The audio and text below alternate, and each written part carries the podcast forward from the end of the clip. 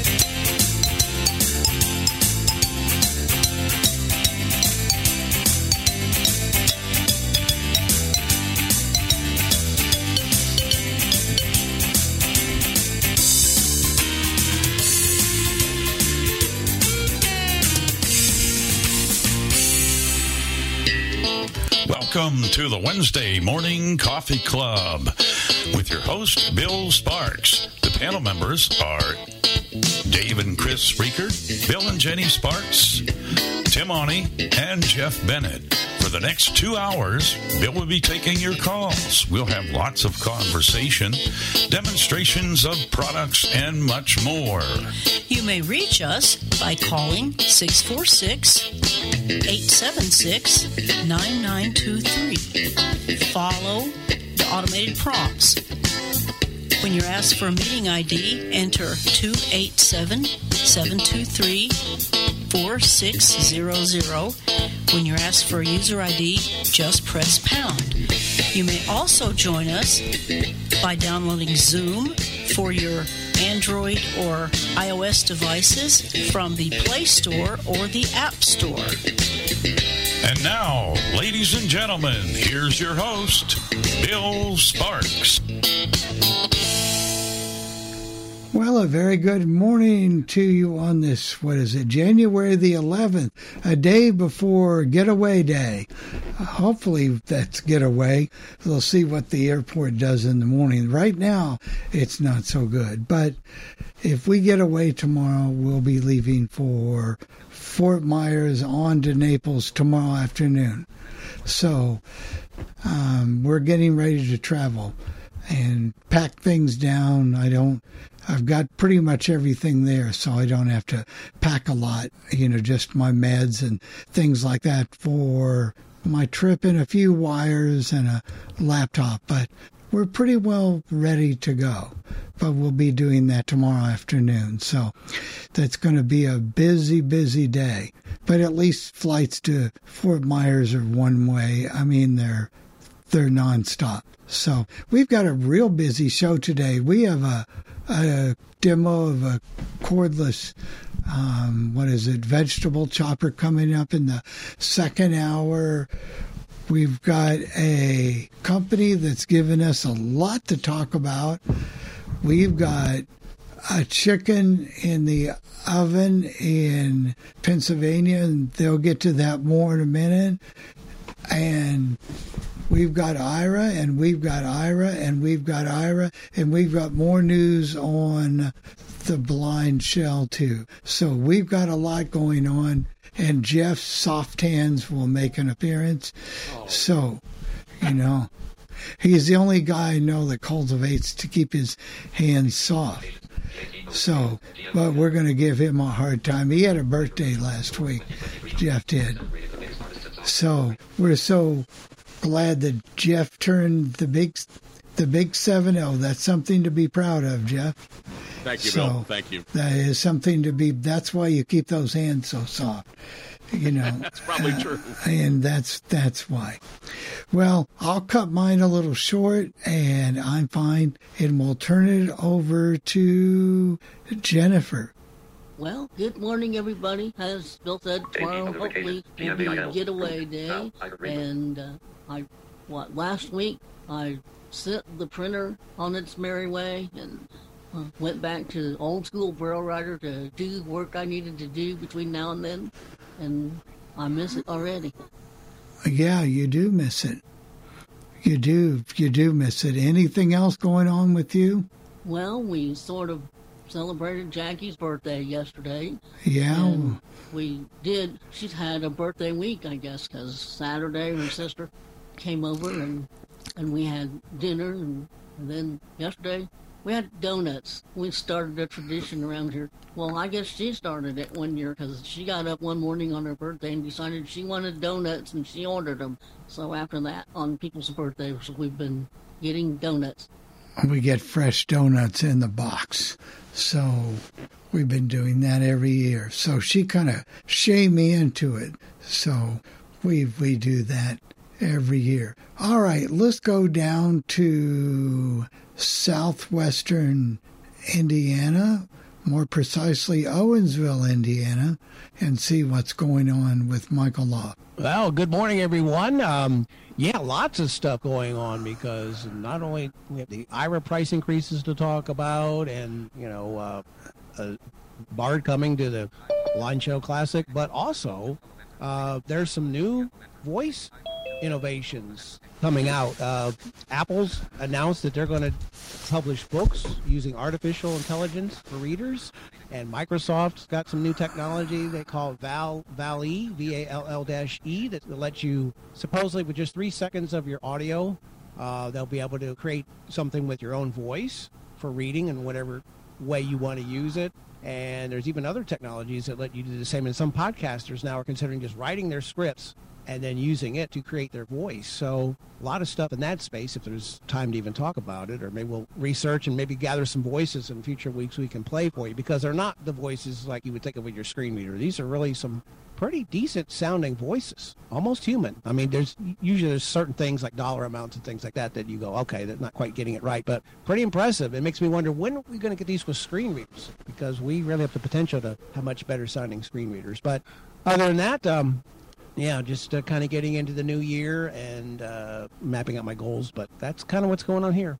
Very good. We'll get to those top stories in just a few moments. We'll get to everybody's conversation. So when you get on, keep it to point and say what you're going to say, and we won't extend you on for a long period, but because we got a lot to cover today. So anyway. Next up is Chris and Dave in South Central Pennsylvania. Well, good morning. We're fine.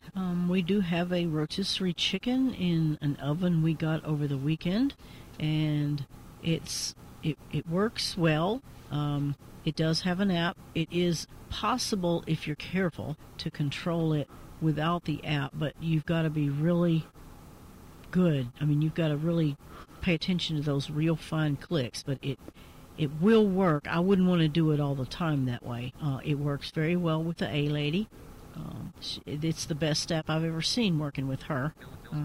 They did a pretty good job with that. The app is okay. It could be better. There are things I'm going to suggest that they add because they say they're interested in accessibility, so we'll see how interested. But we can use it.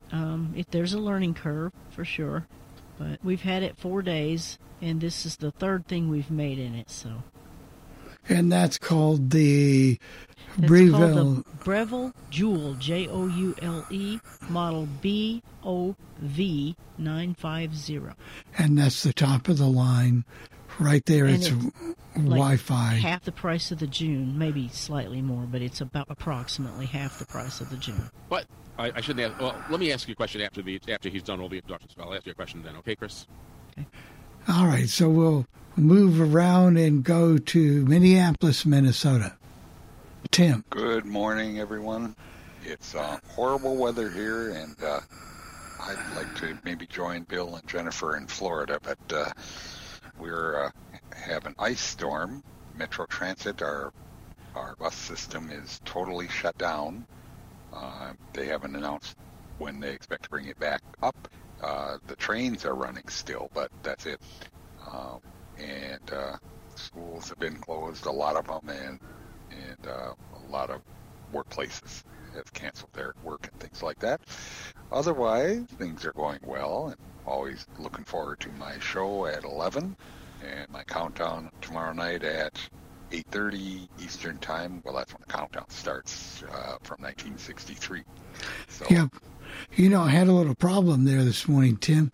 You go into Dropbox, and I'm loading up all the material before the show, and there was a few conflicted copies in there. Not mentioning names, one of them is talking right now, and one of them is the famous Dave Rickard and somebody else. And you know, I'd have to delete them 3 times before they'd go away from Dropbox, so they wouldn't be in there. Have you ever had that problem where you've got to do it 2 or 3 times just to get it out of the Dropbox? It's usually 2 that come back all the time. Yeah, because someone else is sharing the folder, and that's why they won't. They're trying to not. They give you a warning, but you don't always see it on the screen. Yeah. So yeah, there we go. So that's kind of yeah. So Tim, you're ready to go and give you a hard time, and see what's next. I guess let's see. We've got Jeff in New York. Thank you, Bill. First of all, I want to thank everyone who wished me a happy birthday. It was great. I had a good time on Friday night. I went out with my buddy JR. We went out to TGI Fridays, and that was good. And then on Saturday, we went to Buca di Beppo. I never can pronounce that right, but family-style Italian dishes. That was good. So I really can't complain.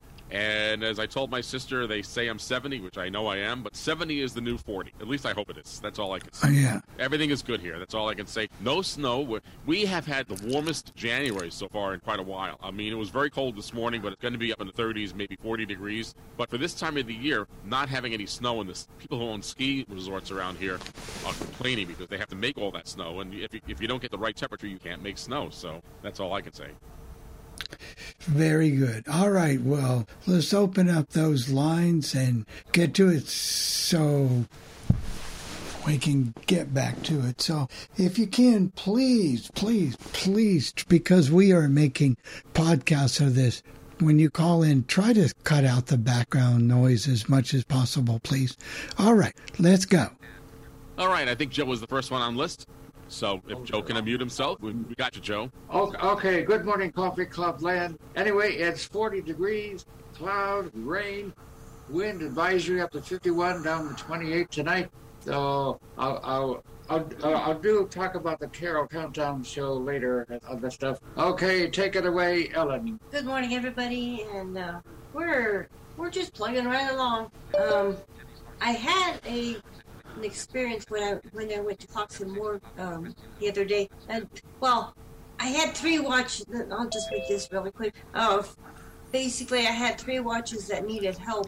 One of them just need batteries, which I took care of. And the other 2, the others need help. But that's pretty much my timely story. I can elaborate later if you want to know. But anyway, that was my quickie for the morning. There you go. All right. Thank you, Ellen, and have a wonderful day, week. You'll be back in, I'm sure, before this show's over with. Jeff, Susan. Right. Next on our list is Gail Gruber. Thanks. Go ahead, Gail. I hope I'm unmuted now. You are, Gail. Go ahead. Well, everything is going well here. I would like someone to send me some information about Aira. I'm kind of interested, and... I'll try to keep this brief. We've got all kinds of ice in our... Wendy had one heck of a time trying to get in here because of the ice. She managed. She made it fine, but it's really not very nice up here. I wish I could join you, Bill, in Florida and visit my brother Terry. If you ever run into Terry and Iris Ruber, say hi for me when you're down there. That's about it. We'll do that. All right, next on the list...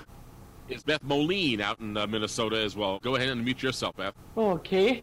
Well, we're having, I think, the same thing that Tim, that you guys are having down there in the Twin Cities, the blasted ice storm. It takes our activities director only 20 minutes normally to get here, but she said today that it took her an hour. I feel so bad for her. So that these ice storms are messing it up for a bunch of people, a bunch of things that we wanted. Today was going to be our lunch outing. We were going to go to, some of us were going to go to Pizza Ranch, and I was so looking forward to it. But I'm thinking right now, I'm just so glad that everyone is safe where they are.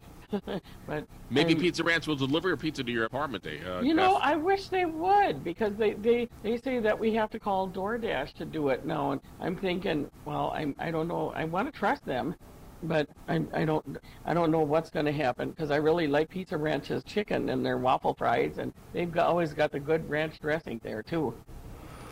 Well, give them a try. If you can't do it on your iPhone, you can always use, what is it, Go-Go Grandparent. Yeah, that's true. It might have to pay a little extra, but I think I could do it. Right.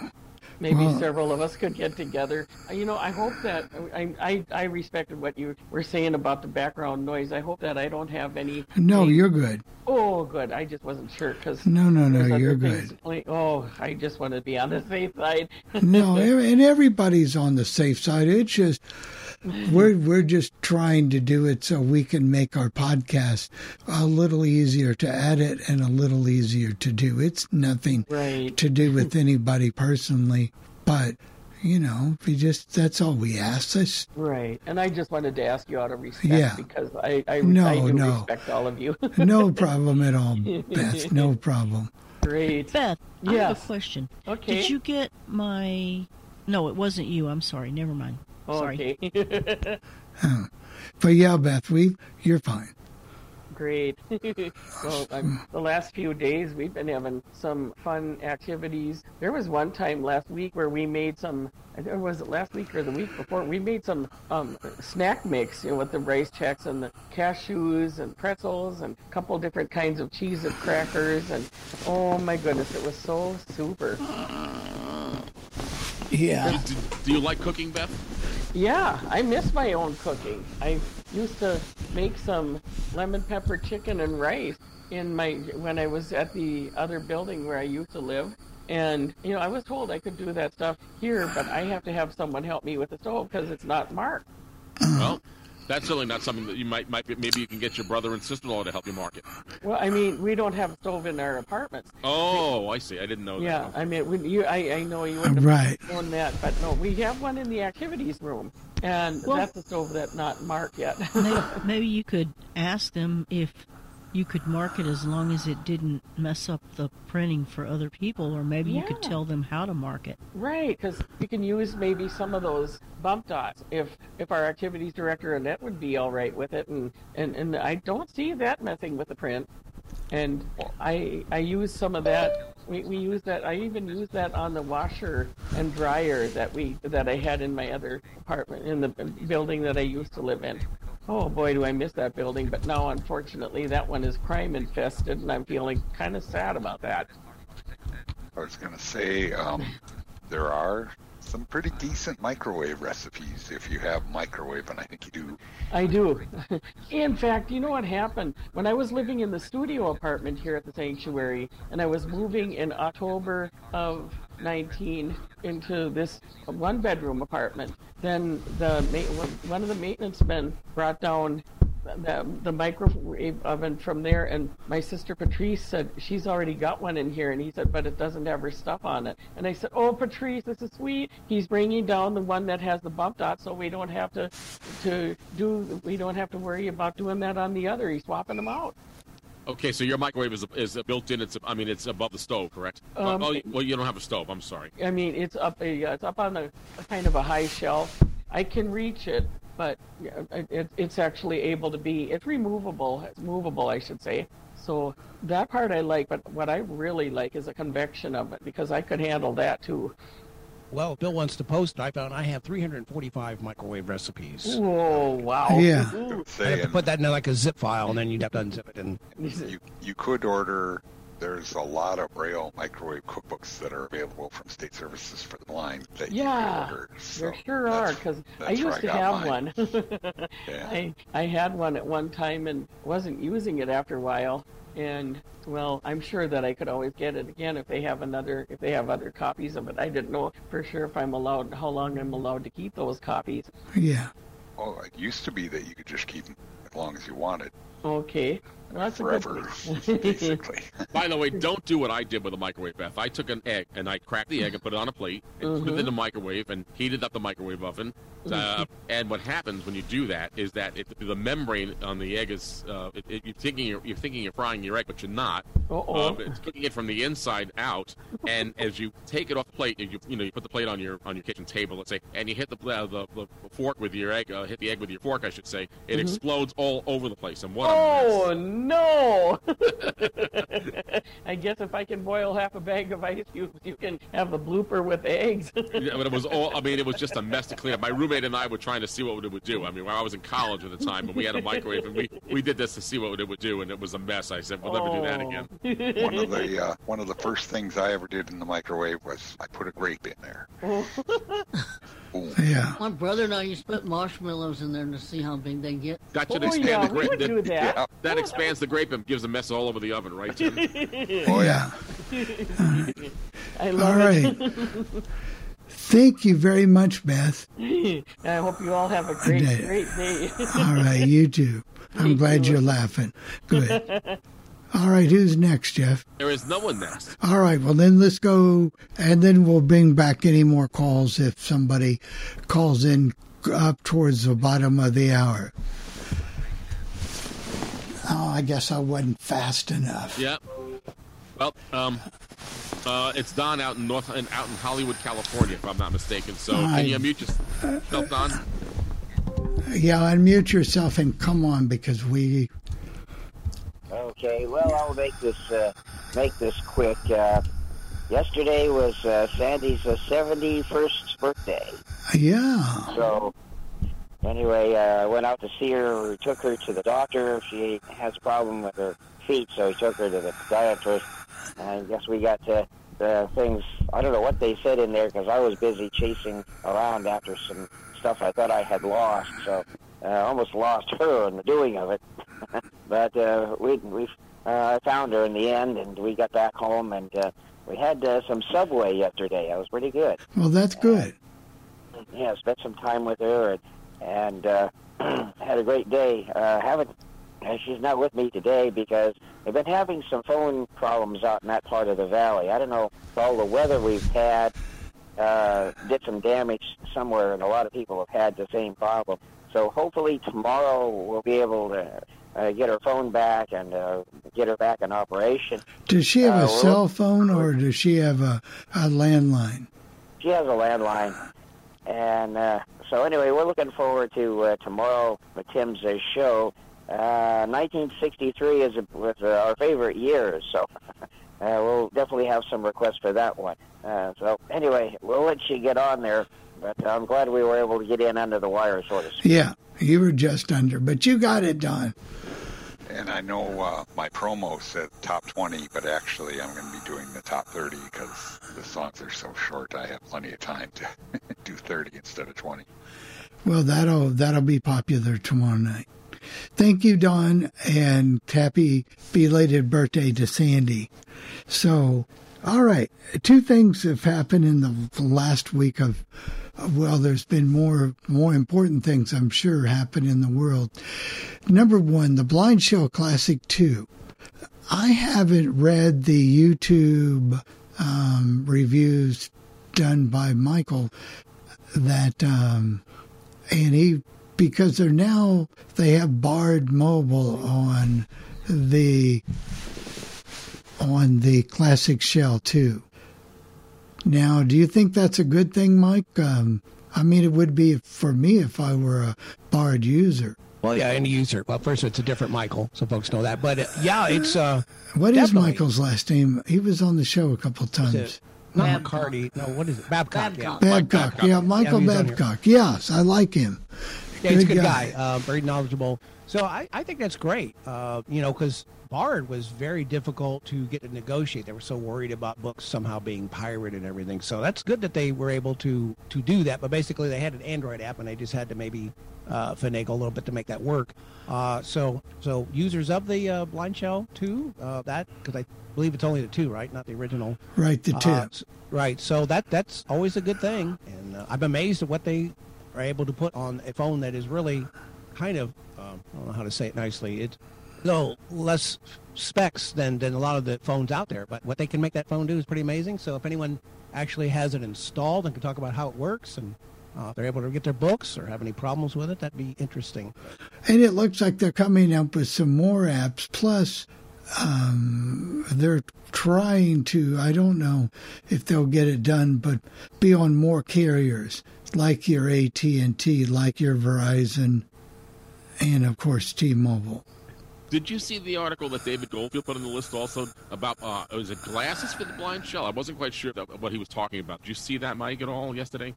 I don't know what that had to do with the BlindShell. I know I saw some Panasonic glasses, but that wasn't specific to the BlindShell. No, there was another message that Dave put up there, and maybe you didn't get it. Or maybe I could have missed that, but yeah, if they have any glasses that work with it. This is going to be the year, 2023 is going to be the year of glasses, the more economical hearing devices, basically what you know you call as wearables. So that's going to be headsets. I read the other day that Apple is pretty much not going to be doing anything innovative this year. All their effort's going to be on their new VR headset. And so what that'll actually mean, if the blind community can do anything with it, I mean, theoretically, it could be a tool to kind of know what's going on around you, and it just depends on what they're going to do with it. But they're already having so many software issues, hardware issues. But this is going to be the year for wearables. The other thing that Apple's going to do, Mike, is they're going to all their chips and everything is going to be done in house. It's not going to be made by other companies. Did you see that as well? That's what they're looking at doing as well. Yeah, and they also dropped that we're going to make an SE4, which they've decided not to. So for those of you like the economical SEs, like some of us use, that's this third may be the last one that they make. And that's good. Now, Will, I know the glasses work. You know, you can use your. Well, the glasses, they're not actually, I don't know if you could use those on the BlindShell. I would doubt it, Classic 2. No, but they were talking about something. Unfortunately, I didn't save the message, so but I thought maybe Mike might have read it as well. So. Well, I did read one, but it was Panasonic and another company in Europe that had been around for about 4 or 5 years. So I don't know if we're talking different messages, but that's what I saw, and it had nothing to do with the BlindShell, at least the message I saw. It didn't really say what it was going to work with. It's its own system, you know. So it's going to have to be able to pair it to whatever device you want to use it with. It really didn't have a lot of detail. So they had one message about glasses that would help people that had retinitis pigmentosa. Yeah, those were the Panasonic ones, Jennifer. That's workable vision. Yeah, if those were the Panasonic vision, it would help them. You know, no mention of cost, so we got to know what these things are going to cost. I'm following this company in Canada who's coming out with a pair that's even $700. It's expensive as that sounds. It's much more economical than a lot of them out there. And they're taking a different approach and making it work with the existing technologies, you know, be it Aira, Be My Eyes, whatever. And so, which I think is great if those glasses could actually, you know, you could actually talk to people and would actually video of what's going on. So literally if you looked in any one or any direction, you would be capturing that and sending that over your phone. Oh, that would be, you just said it. That would be nice if that would work with Aira, because then Aira wouldn't have to do anything on their end. Yeah, right. So this is going to be the wearables. You're going to hear all kinds of new things. Wearables, canes, that type of thing. You know, you kind of made a good segue there when you mentioned glasses, Aira, because this last Monday, they've been prepping this since way back in the summer. I don't know, July, August, whenever that come. In early January, the first week of January, or that Aira was going to announce a new price structure. Now, price structure, price increase, I think everybody expects those because companies have to have price increases. I mean, you go to the store, prices are up. You go to the hardware store, get some lumber, prices are higher. That's just the way of the world. It's just... Unfortunately, things don't go down in price. So Aira, in their wisdom or whatever, And Mike, you could probably tell this story better than I can, but they release a price list and just shakes everybody up. The prices on there they're putting are the commercial prices and the rates you've been paying. Some things were 2 or 3 times higher than what they had been paying, but they said if you call, you could get a lower price.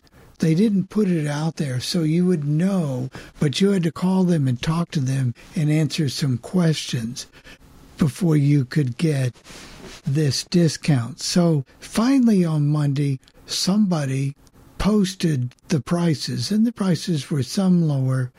They actually, I don't know how they got the prices, but they did. They got the prices, and so people were a little bit mollified, but to me it just wasn't good service or good customer relationship to do something like this. That if we're not going to pay those commercial prices, why do you send that stuff out? Why do we need to know that and not post the prices where we've got to do it?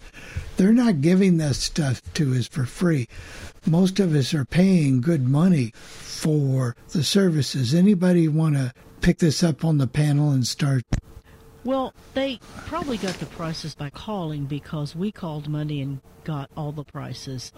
He asked us if we wanted a price close to the minutes we already were paying for, or would we like all the prices, and I said we'd like all the prices. That's probably how they got them, and I compared it to what he gave me, and what the person put out there was correct. And now you can go, there's a link. They put out an email. There's a link you can go, and you have to enter your name, phone number, and email address, and they will send you a PDF with the prices. I have it right here. So essentially, to kind of give a quick overview, basically the prices they posted online were what airports and other, public facilities who make it available would be charged, essentially over $4 per minute, which they claim. There was also a podcast where they came on, that Roblind Tech Show, and the CEO, Troy Tilio, spoke with Brian Fischler about it and explained that those were the quote-unquote commercial prices. But the simple math is basically it's now about $1.70 per minute is what it's going to cost you. They got a 15-minute plan, $26, a 30-minute plan, it's right at about $50. They got a 50-minute plan, it's, I think, $84. So like Chris did the math, it's between $160 and $175, something like that. So that's about what you're going to be paying. There was no mention of what there might be any discounts like they currently have through the ACB and NFB. Those will be good through the end of this year. So if you already have a plan, you can use it through 2023. But going forward, the prices are going to be noticeably more, and with no word about, is it going to improve the quality of service?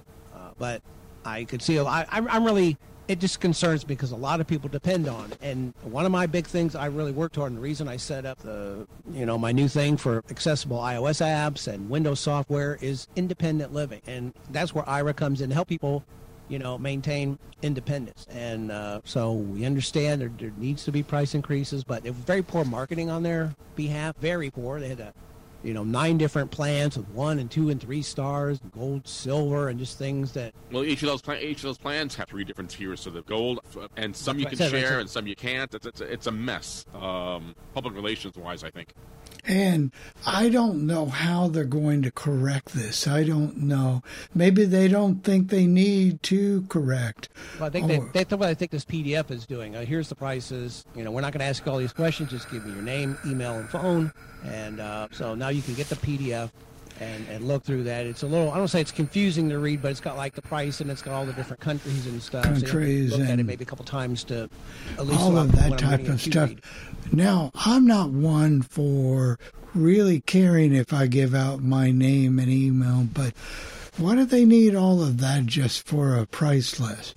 Are they tracking something? What are they doing? Well, it's marketing. They want to probably be able to get that email. Of course, now I'm sure I'm going to be getting all kinds of solicitations of everything. I've opted in, which they probably didn't give me a choice to receive other information from Aira. So marketing, they want to be able to reach out to you and I think in their mind also they think maybe it's keeping it from falling in the hands of competitors, which obviously they don't understand something called social media. I mean, you know, within an hour all these prices are out there. I'm sure someone that got the PDF like Chris did by calling in shared it. I understand people had access to it as early as Monday. I just got it this morning, but so it's just very poor marketing on their end. I mean, it's not what if specialty. Apple or somebody said, well, we're going to raise the price on this. They're going to come out. They're going to tell you they're not going to go through this, that, this. I mean, Microsoft, anybody. They give you a price. You either pay the price or you don't get it. It's as simple as that. But they made something. It's just poor marketing because by asking all those questions and people are thinking, oh, do I have to be on SSI or SSDI to get the discount? And they just created a lot of unnecessary problems in communication and bad press and social media, which they deserve by poorly launching that. If I asked you to predict, and maybe I shouldn't even ask this question, but you can say if you don't want to answer it or not, do you think this is something that could ultimately at some point put this company out of business at some point? I mean, that concerns me quite a bit, especially for those who do depend on it a lot. I don't use it as much as other people do, but for someone who really uses it, this could be a make-or-break situation, Mike. What do you think? I don't know if it'll put it out of business. That depends on how well they run the company. I think it will reduce the number of people who use it. I think there'll be a smaller number of people. I think it will exclude those maybe on the SSI rolls or those with very, very low income. That's my concern. But it'll also keep some people from abusing it. And they wasted money trying to offer these free 5-minute things. If they didn't have the means, they should have just canceled it. I get what they're trying to do. They were trying to let people see what it had the capability of doing. It was a noble idea, but I think they would have been better served. And I think they did this for a very short period of time. Instead of doing this 5 minutes a day, they should have said, look, your first time, you've never used it before. We'll give you 30 minutes, see what it can do. You know, I think it was even 60 minutes when they did it. But that's it. So I don't want to believe it'll go out of business. It could happen if they don't manage it well. If they don't fix the issues of the delays of getting your calls answered and some of the problems that they're having right now. And that could happen. I hope it doesn't. I just think it will reduce the number of people who can use it. So or if you call in, if I'm paying this much money for a service and I call in, right? And they say, well, I'm sorry, I can't help you. I've got 2 minutes or whatever to go on my shift. Now you got to back out and call back in. See, that's an issue. That is an issue because when I worked on the computer help desk, Bill, and I worked in New York State, my hours were from 7:30 to 3:30. If I took a call and it was 3:25 and that call took longer than 3:30, I couldn't just hang up on that person and say, I'm sorry, I can't help you. I have to leave. We had to take that call till its conclusion. You quit answering. Yeah, we did too at the Social Security office. You just had to do that. You had no choice. If you had to work overtime, then you just did. That's the way it worked. You had to help that customer. And to me, and we'll open this up to anybody that's logged into Zoom that wants to raise their hand to comment on this, feel free to open. Well, and I don't know if they don't have as many agents or if it's because of all the free calls or what, but I know one day I sat and waited for them to answer the phone for like 10 minutes and I finally gave up and figured out how to solve the problem another way. We've had some problem in the past, well, like 2-3 months ago. We haven't had that issue lately in the past couple, 3 weeks, maybe 4. You know, but Chris, if I were to go out of business, and I'm not going to say it won't or will, but let's say it did. How you use Aira a lot. How would that affect you, and are there ways that you could get around that? Well, we do what we used to do before Aira. Right. Maybe your quality wouldn't be as good, Jeff, but I guarantee you if Aira goes away, somebody will try to fit into that space. Well, I would think so. If you didn't, if it wasn't real personal stuff, you could always use Be My Eyes for some things. Right. If you weren't worried about what they were going to see. Well, if you have the glasses, you could call an ally. Yeah, that's what I'm hoping, these glasses, to get economical glasses that people can just wear them, and it'll make it easier to get assistance from just family and friends. And so. Right, I mean, I could use my sister as my ally, and the sister could help me out if I really needed it. So, I mean, that would work. What were you going to say, Dave? What I was going to say is because even if Aira would go away, the glasses are still going to work for reading documents and all that kind of text, mail, and all that kind of stuff. So, we would manage one way or another. It wouldn't be as convenient. But, and people might have to work to be, this is what I learned to do, because I, you know, you get the free 5 minutes when they had that, and then you'd get 30 minutes a month. So I learned to try to be as efficient, to make sure I had everything in place so that when I called them, I had whatever I needed them to look at ready to go, and I wasn't fumbling around trying to find something. Right. And of course, the agents vary a little bit how efficient they are. Some are good, some not quite as good, but yeah, and some not. But what I think we're getting a little bit penalized for, it's not so much the price increase, but what happened earlier in Aira's past when they were just giving away and doing all these things at conventions and whatever, and they had hired a bunches and bunches of people, and then they had to let them go, and the company went through some serious transition. Well, to explain it to people, they had investors, so they had a lot of what they call seed money. Your people invested in it, you know, assuming it's going to grow and they're going to make money back on that investment. And the leaders of the company at that time squandered. There's all kinds of stories about parties and stuff they had at CSUN and different conventions. And of course, those people are gone now. And, you know, they just squandered that money instead of putting it back into the company or setting up a reserve to deal with these things. And shame on them. But that happens a lot. You know, my first real experience with Aira, and I have to tell you, it happened in August. I had gotten the new Capital One credit card, you know, because it come up for renewal, and I could read the card with my flatbed scanner, but I could not for the life of me read the security code on that card. I don't know how they print those, but I could not read the security code, and so I had the five minutes because I didn't, you know, and I never used Aira really that much, and I contacted Aira, and I said, this is what I want to do. Tell me how I got to place my credit card, and the whole call took 2 minutes. She read me the security code. She said, I'll give you the card number, although you say you have it. I had that all, and it took 2 minutes, and I was boom, bing, bang, and it was done. And that was what convinced me to go to Aira, because there was no one I could talk to at that point. I couldn't contact my sister. She couldn't help me, and I didn't have anyone to deal with this issue. So there are times when Aira is really, really, really essential, and that's just one aspect of it. And, you know... We use it a lot of times to get airline tickets because the websites are so hard to navigate and use. Yeah, so we have to go back. It made me think about what we did before we had Aira, even what we did before we had Uber and Lyft, you know, or we go hire a driver or hire a reader. I remember doing that in college. I did that in college all the time. You know the problem's coming, by the way, and it is going to be relating to us because some airlines are now getting rid of their telephone customer service. And unless you can do it on the web or have someone that can help you, because some of their websites, you're right, Jennifer, are horrible, you're in trouble. Well, and I don't think they should charge you if they're going to not make their websites accessible so everybody can do it online, then they shouldn't be able to charge you if you have to call customer service to make reservations. And I think it's very important that if that does happen, there is a web accessibility bill, and hopefully it gets introduced here in the new Congress again, that we actually become advocates and contact our representatives and senators and say, look, you need to support this, and here's why. Because they do want to hear from people. All they hear from is the lobbyists, and it really makes a difference to take that time and actually call and express your concerns. It does. I've learned that from doing the, you know, these events with NFB over the last 3 years. It's not as... Well, it's like for a while they used to threaten that they were going to charge you to talk to a teller at the bank. I mean, come on. Yeah, they get a little carried away, but...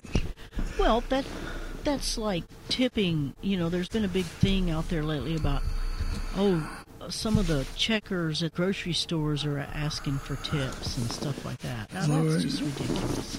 Well, what about the restaurants? And I have no problem tipping. I always tip 20%. I always do. I mean, I know these waitresses don't make a lot of money, Chris.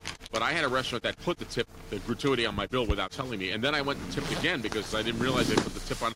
And then my daughter said to me, I should have told you, Dad, they put the tip on your bill.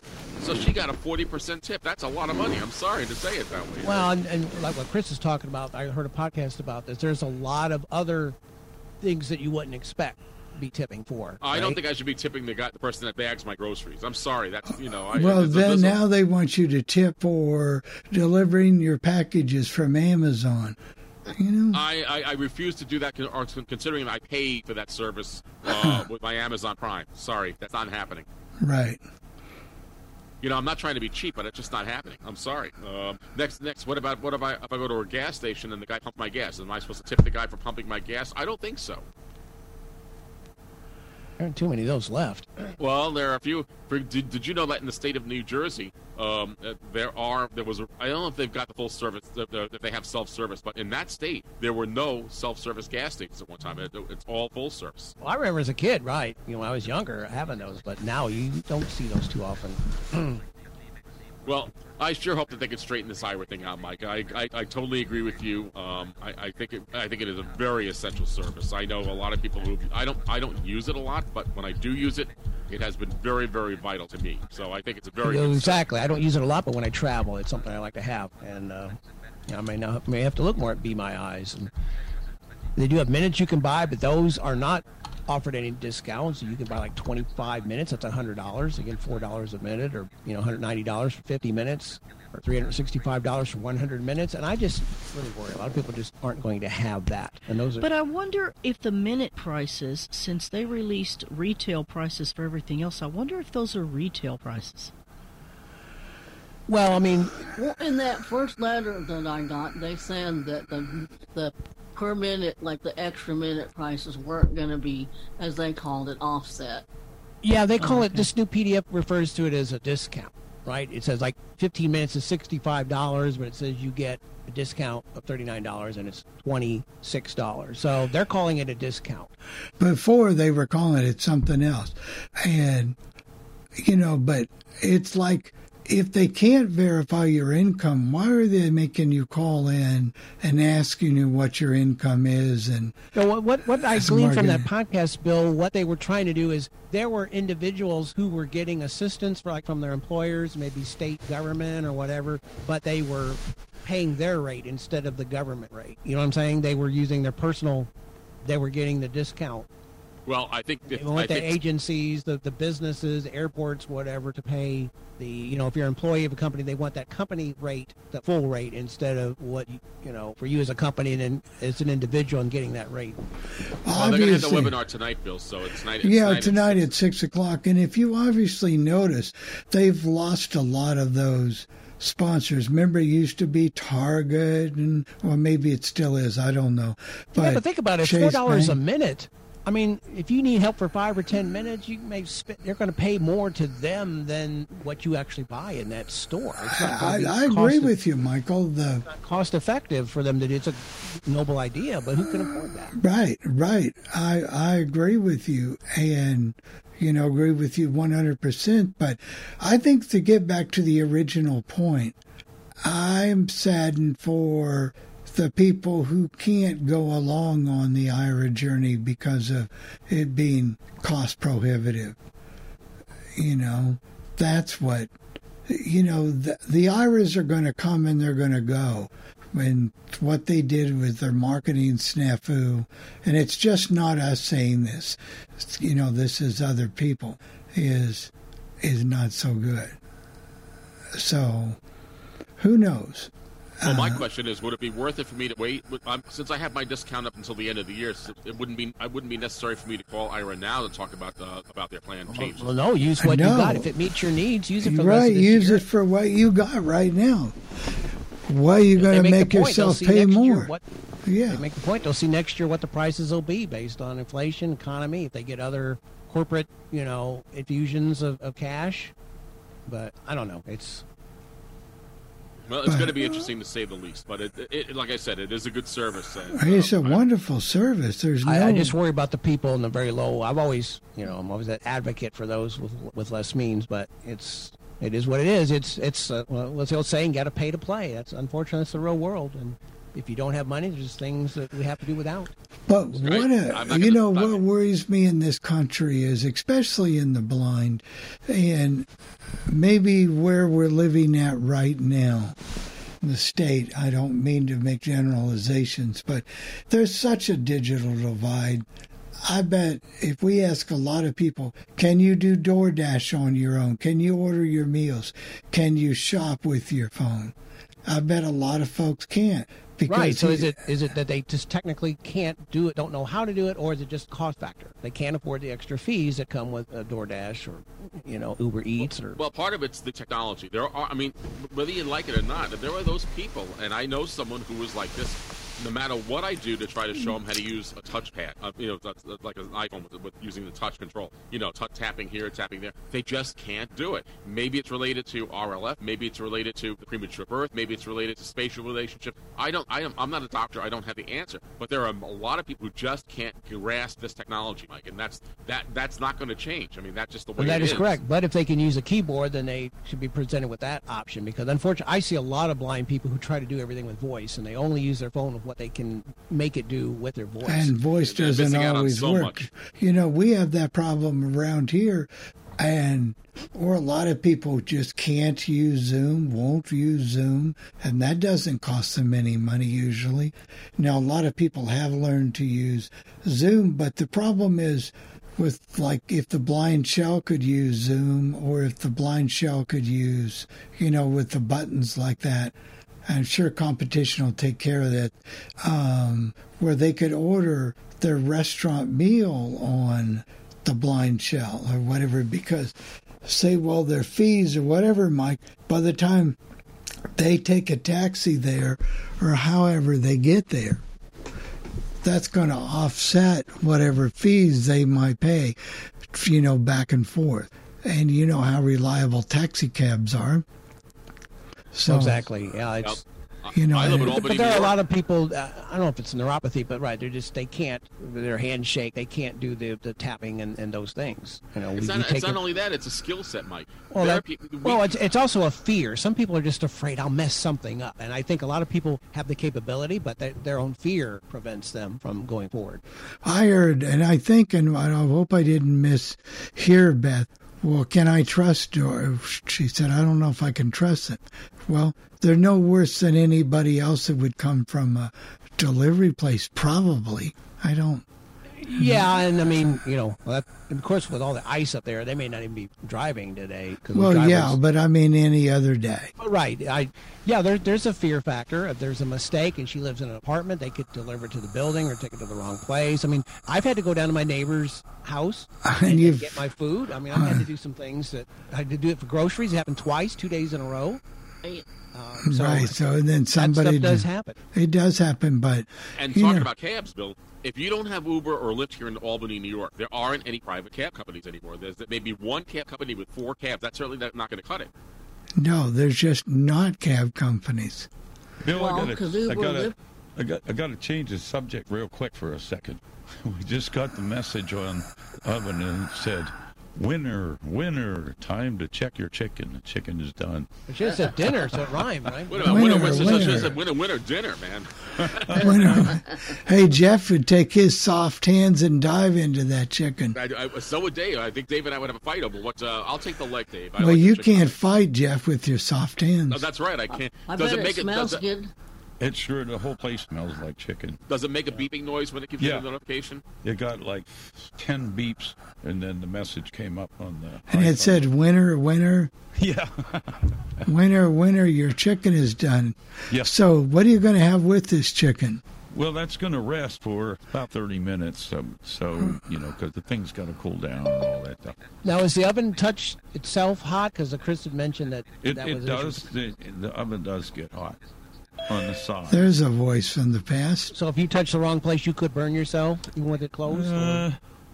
I think you could touch it. I touch it, you know, when it's hot, but you just don't leave your hand on there. No, it's not unsafe or anything like that. It's just, is it bigger than a toaster oven? Yeah, how many quarts is it? That's how they measure those, right? Quarts? I'm not sure. Chris will be back here shortly. She would know more than that. No, but it's not. It's bigger than the June oven, Mike. Okay, you know how many quarts that is? I didn't realize, and the prices of these things can come down. We're talking about the June oven, what now is $500, but it started out as $1,500. Now, how about trying $1,000? Oh, it's still 1,000? Okay. Yeah. Yeah, this oven here is 1,800 watts. Not only that, but that oven, the June oven's gone up to about 1,000, even if you can get them now. And what I didn't know is that Weber bought the company out, so you would have thought that maybe the June oven would become more accessible with Weber owning it, but it's not. So. Well, there's just so many things, ovens and air fryers and devices in that space. I think San Diego. But he cooked a chicken, and you can put a 14-pound turkey in this sucker. So how are the elements in this one? Are they like a June?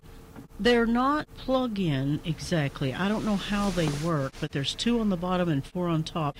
And, Mike, they didn't give me a quart measurement. I don't know. I just know it's a little bigger than the June. But you can do a 5-pound chicken, Mike, and you can do a 14-pound turkey. This is a 6-pound chicken. Oh, is it? You can do and you can do a 14-pound turkey. Well, 5 for Dave and 1 for you. That's right. Yeah. That's right. Can I ask you a question, like for cleaning? Maybe I'm not sure if you know yet because you haven't used it enough. But you know, when you make a chicken and that thing, even if you put it in the roasting pan when you're roasting it for the rotisserie chicken, I'm not sure how you do that. But how do you keep the sides of this oven clean? Do they recommend how to clean it on the inside? Like they say it's nonstick. They recommend a damp cloth. Some lady said she uses a magic eraser. Oh, so that's like really the Mr. Clean. Well, that's interesting. I wouldn't have thought of putting one of those in the oven. You mean like the Mr. Clean magic eraser? Is that what you're talking about? Yeah. Mm-hmm. One other question. Tell them about what you're using that you've demoed on here before the, what's it called, where you put the thermometer in the chicken. Oh, the meter. The meter. M-E-A-T-E-R. E-R. And it's wireless, and you put that in the chicken, and it then tells you when your chicken gets up to 165. Yeah, I know that this oven said it was done at the same time that the meter got up to 166. That's pretty good, Chris. Now, it's not connected to the oven, but that's how closely these recipes are timed. This was an autopilot recipe for rotisserie chicken. It doesn't actually have a rotisserie, but it turns the elements off and on and simulates the chicken turning, even though it isn't. Now, does this oven, let's say I have this, I don't know if there's a recipe for this, but I buy these Barber chicken Kiev things. I put them on a cookie sheet. I bake at 350. I put them in frozen. I bake at 350. Can you manually do this kind of stuff in the oven? In other words, can you?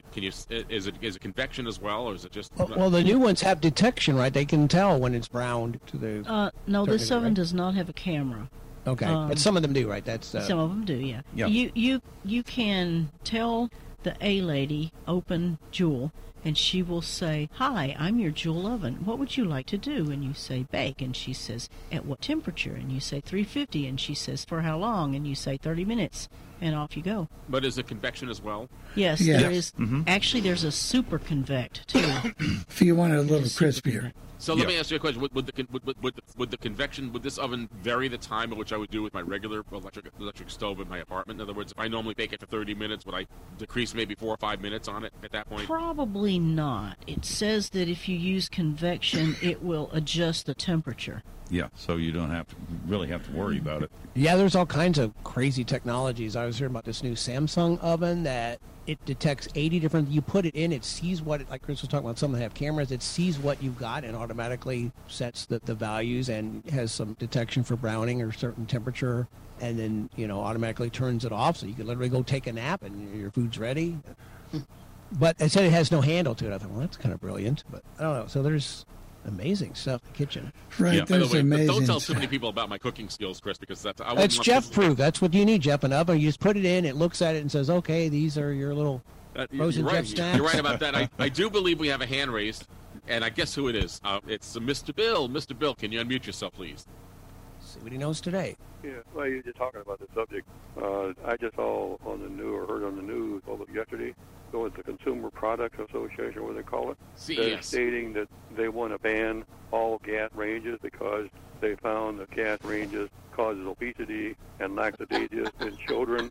And my theory is turn the dumb TVs off in the games and take the phone from them, let them go outside and ride a bicycle instead of electric scooters. Not the reason, but I have been hearing in some different media that they do want to get away from that and go, like for heating, go more to the heat pumps and get away away from natural gas. Well, I know. And I think New York is Jeff, is New York going to go? They want to do that. I'm not sure if it's got if it's been legislated into law yet, but they want to make it so that when you buy a house, it can't have gas heat. However, I think that if they did try to do that by making a federal law banning gas ovens and stuff like that, that would go to the Supreme Court, and there would be a court fight that could last forever in that. Because because you were just talking about all these ovens and stuff. I said, well, we might as well get used to them, because if we're going to do a gas stove, we're going to have to wind up using them things anyway. So, and I don't know. I just don't understand how they think they're going to do it, because if they're going to convert everything to electric, how are you going to produce electricity?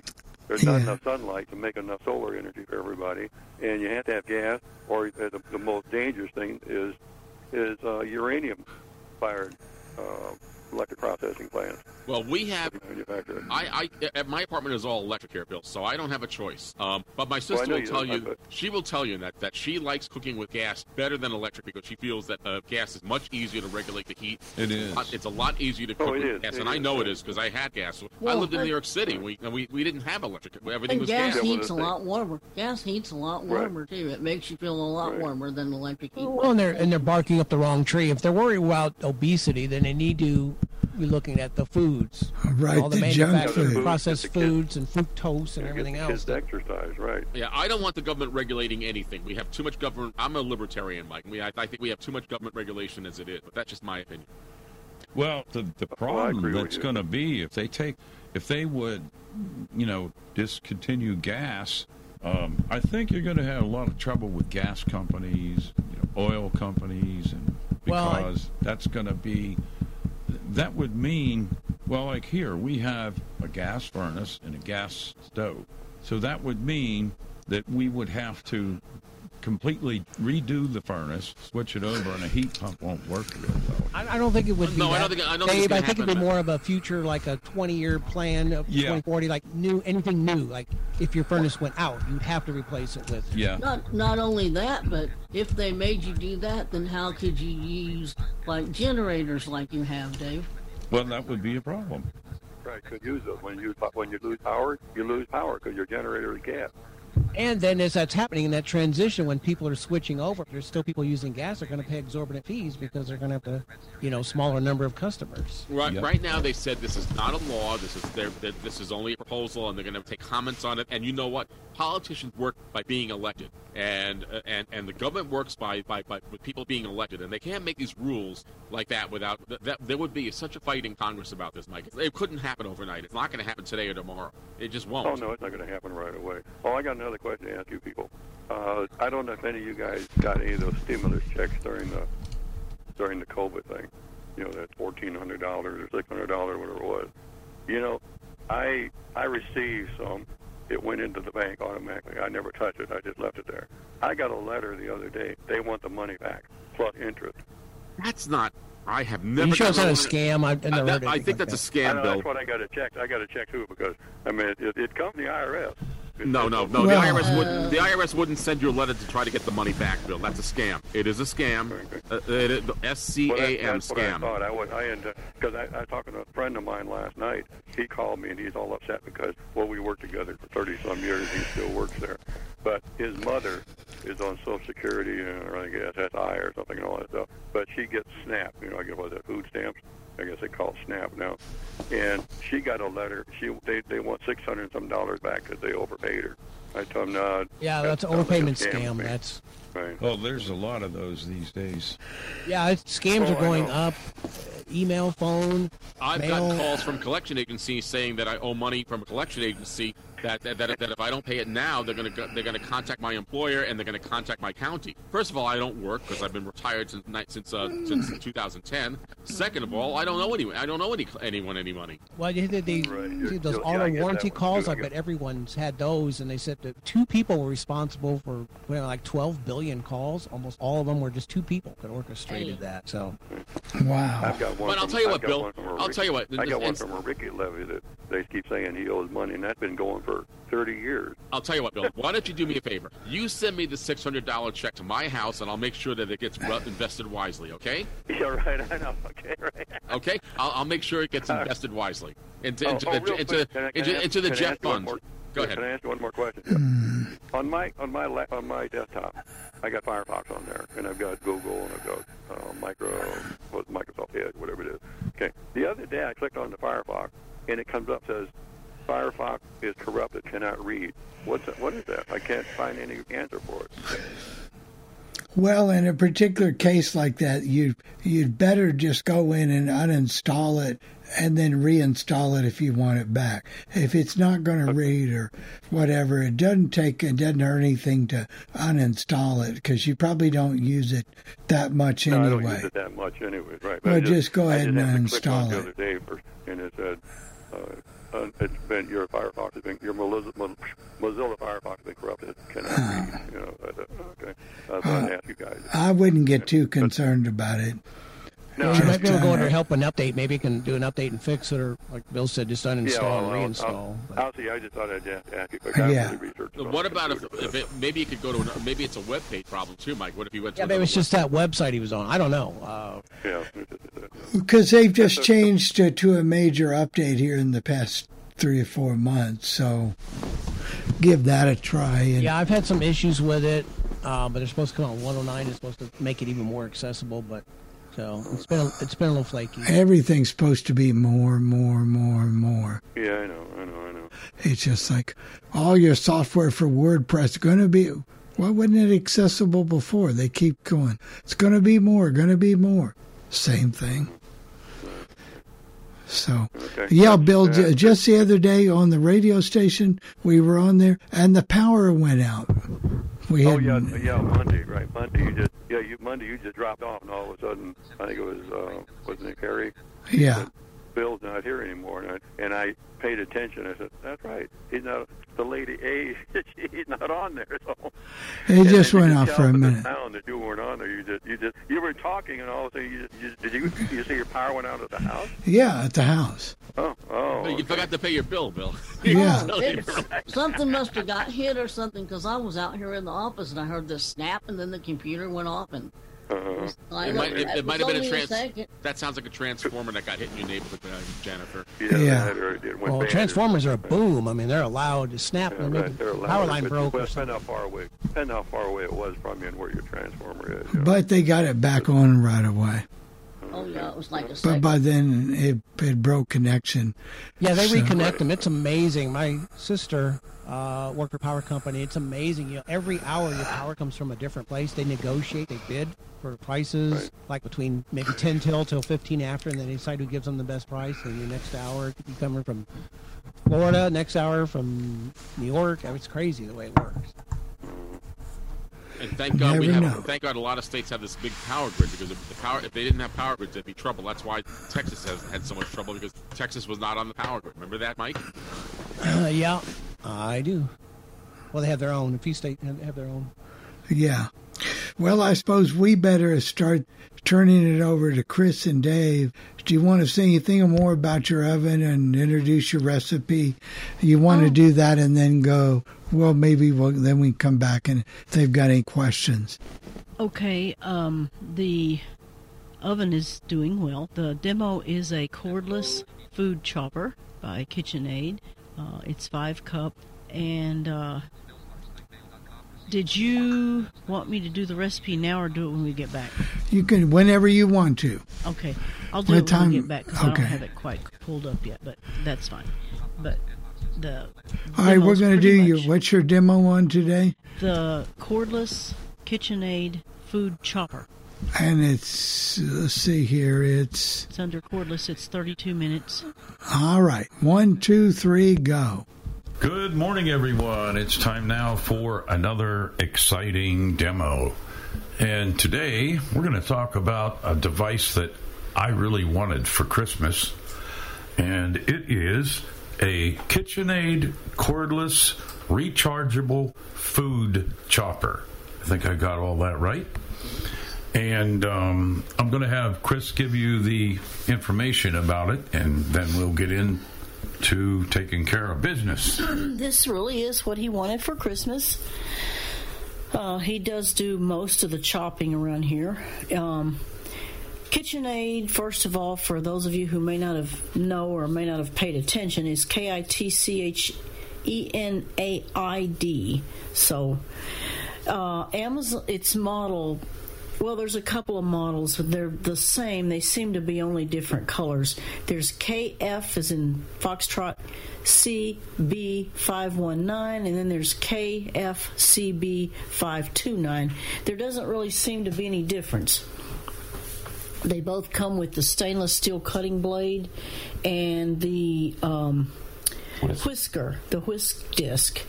If there's a difference, I couldn't tell it.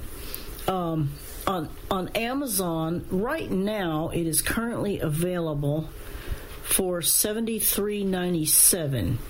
Now, you have to look on down to find that price. The first price you see is $89, but $89.99. But if you look on down a ways, you can find the $73 one. It does come with Prime shipping. I did check that out. It does come with the whisk disc. So you can get it for $73.97 at Amazon. If you want to go to QVC, it's a bit more expensive right now, but you can also get free shipping if you order it certain days when they have free shipping events. And if you should need to put it on your Q card to pay for it, that's another reason you might go there. It's $99.99 there. I think we got it on a Today Special Value or something. I don't remember now. It's been a couple months. It is item K403574. That's K403574. You can reach QVC by going to QVC.com or calling 800-345-1212 or 800-345-1515. Which may be another reason to order it from QVC if you don't want to go to the web and do it, which you have to do with Amazon, which is okay, but, some people don't like to do that. All you have to put in the search field is cordless food chopper. Now, QVC only has one. Amazon has, there's some other results that come up. I did not see that they were cordless, but anyway, I didn't really look either. If you want to call KitchenAid themselves and ask questions, you're going to need to call KitchenAid Small Appliances. Their number is 800-541-6390. That's 800-541-6390. All right. Well, now I guess it's... One more thing. Oh, go ahead. One more thing. Ahead. I wanted to tell them the difference between a food chopper and a food processor. The food chopper does not have the tall chute that sticks up like a food processor. It does not have grating and slicing blades like a processor. It is strictly a chopper. Right. Okay. Now I'm going to lay this recorder down. We're gonna chop some lettuce for tacos. Yeah, we're gonna have tacos today, so I guess I'll put this in my pocket, the recorder, I think. There we go. All right. Okay, now what I'm gonna attempt to describe this thing, and as she said, it is a KitchenAid cordless food chopper.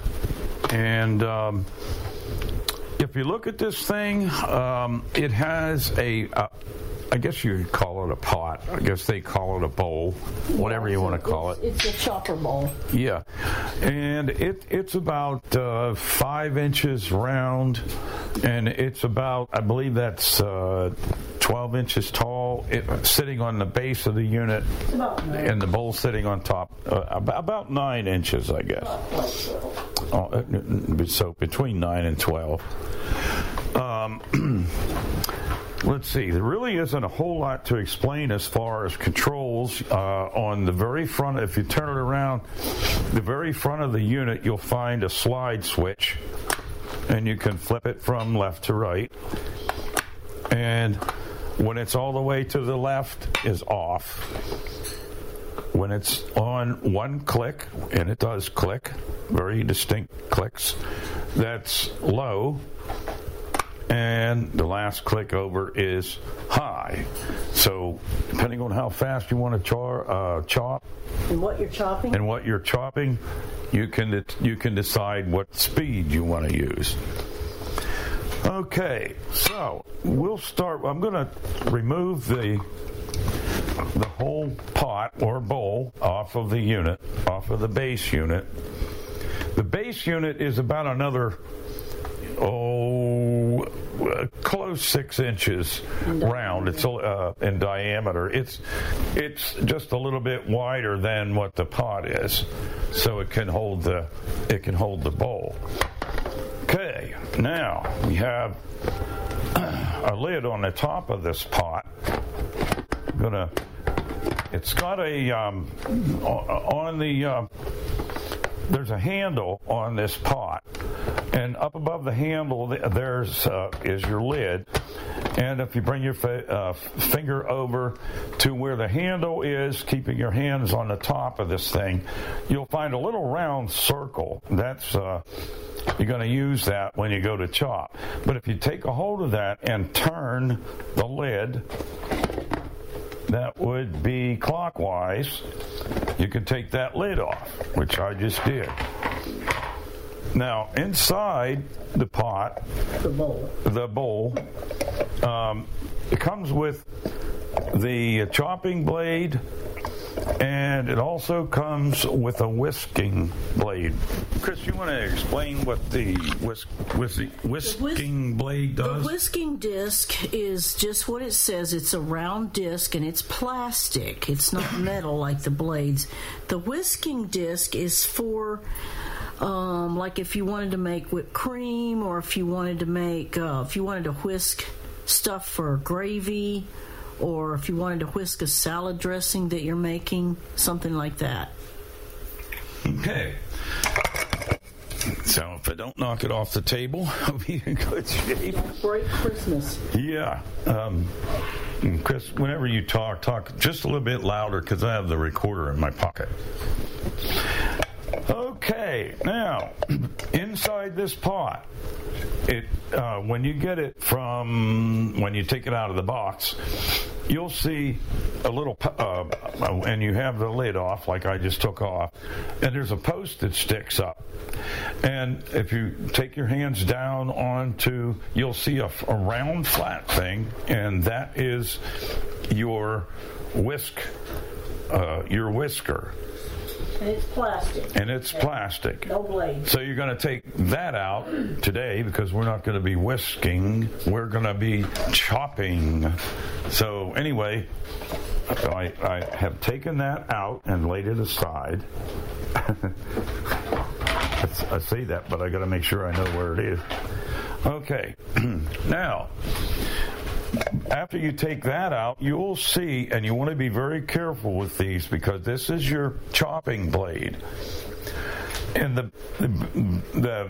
what I need to tell you is that blade is very sharp. So the way I have... chopper blade. Yeah, like any chopper blade. Anybody that does any chopping or slicing, knows this stuff has to be sharp. Otherwise, it wouldn't work. So anyway, what I figured out was an easy way to get a hold of this blade. There's a post that's sticking up that the whisk and the blade is on. And I have the whisk out. I'm going to bring my hands down on this post that's sticking up. And I'm going to you'll see a little round thing.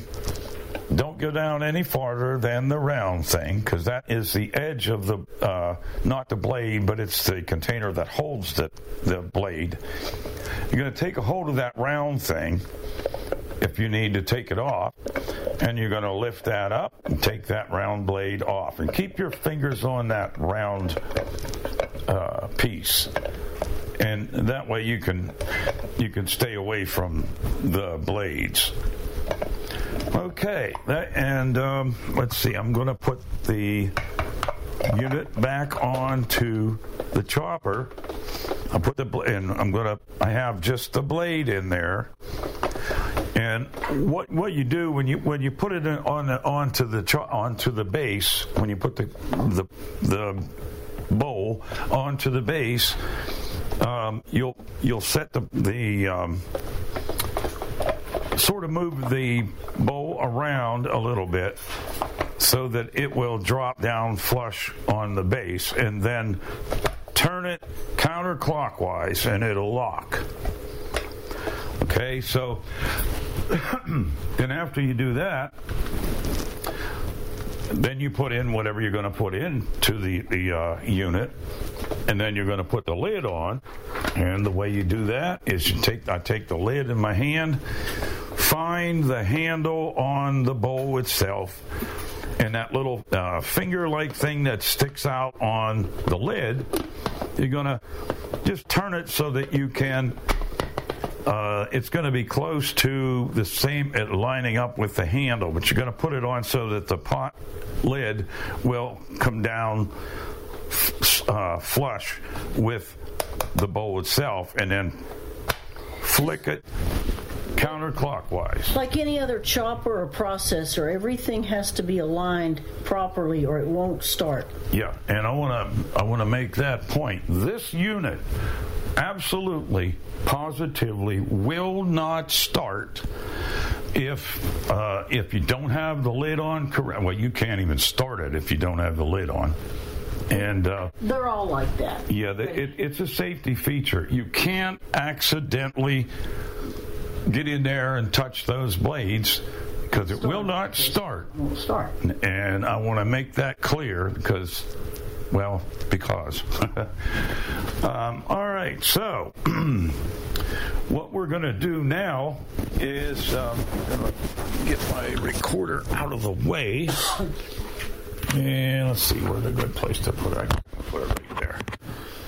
Okay, so what we're going to do today, we're going to chop some lettuce. I have already chopped some onions.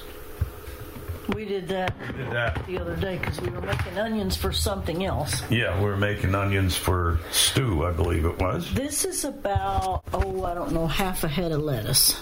Okay. More or less. Now, as I said, on the front of the chopper, there's a slide switch.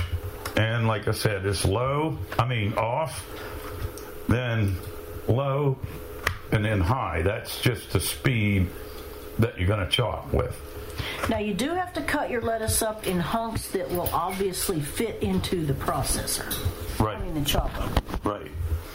So, what I'm going to do, Chris has some lettuce here, and what I'm going to do is I have the lid off of the chopper. And the blade in. And the blade is in, and I'm going to just sort of put a bunch of this lettuce. Arrange it in and down into the chopper. And I can put a good bit in there because it will chop pretty quick. So okay, now I've got some lettuce in the chopper. I'm going to get my lid. And I bring it over to because the chopper the bowl is already on the base, and I got the lettuce and stuff in there, and I'm gonna line that little finger that sticks out from the lid with the handle, and then turn it counterclockwise till it locks. And it clicks into place. It does. So what I'm gonna do now, I'm going to put it on high by taking the slide switch to the right. And like I said, it won't do anything till you press the button on the lid now, and it will work now because the lid is locked into place. And what I'm gonna do is I'm gonna go ahead and push the button, and you're gonna hear some noise. And I'm going to let it run for a couple of seconds or so, and then I will take the lid off and look and see if I need to chop this lettuce up any more than what it is. So, here we go.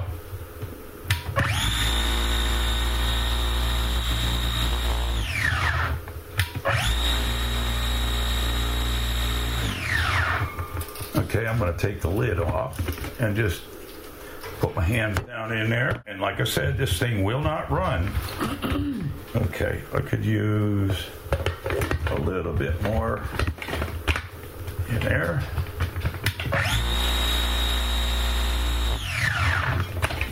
And take my lid off and look at it again.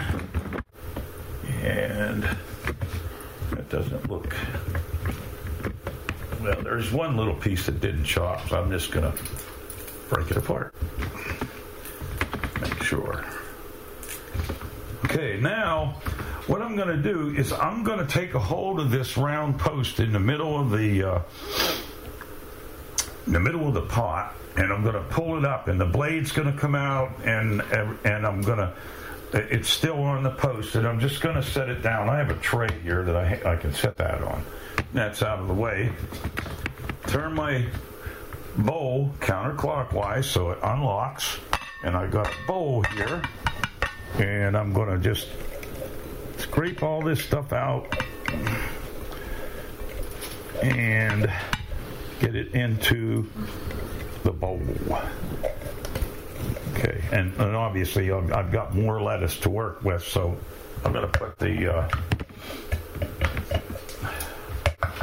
pot back on my chopper. Get a hold of my and lock the bowl into place by turning it counterclockwise. And I'm going to take my blades and set them down over that post. There we go. And put some more lettuce in there. I'll do that. And of course, you know how lettuce is. It comes apart in like pieces. Yeah, it's layered. The leaves are all layered. Yeah, because of layered leaves. That's a good name for a song. Layered leaves. What about that? What do you think about that, Chris? Mm-hmm. Uh-huh. Yeah. Mm-hmm. I think it's a better name for a book. Okay, I'm going to put a bunch of it in here now, because this thing is extremely powerful as far as, you know, the way it works. And you know, you can just put and before you're done, let them hear. You don't have to do it on lettuce, but let them hear what low sounds like. Yeah. Okay. And all of this, the bowl and the blades are, and the whisk blade too, the whisk disc. All of those are dishwasher safe. Yes, they are. Okay. Now, so what I'll do then, I'll show you where. Well, I used high the last time. I'm just going to show you, but then I'm going to go up on high first, or after that. This will be low.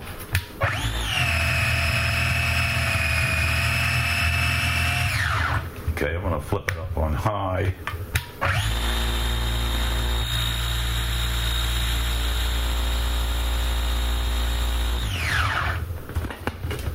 Take my lid off and take a look and see what we got. And actually, that looks pretty good. I had a whole bunch of lettuce in there. So I'm going to pull that left and get a hold of that post and pull the blade out. Set it down on my tray over here. If it's helpful for you to know, it's being chopped to about the consistency of Taco Bell lettuce. Yeah. In their tacos. It's fine, but I would call it a larger. Well, what would you call that? It's not real fine, because if you get it too fine, it turns kind of watery. It's sort of a larger grate of. Yeah, the longer you let it chop, the finer it gets. But you don't want water, so you have to kind of stop and check it. Okay, so we'll do this. Put some more.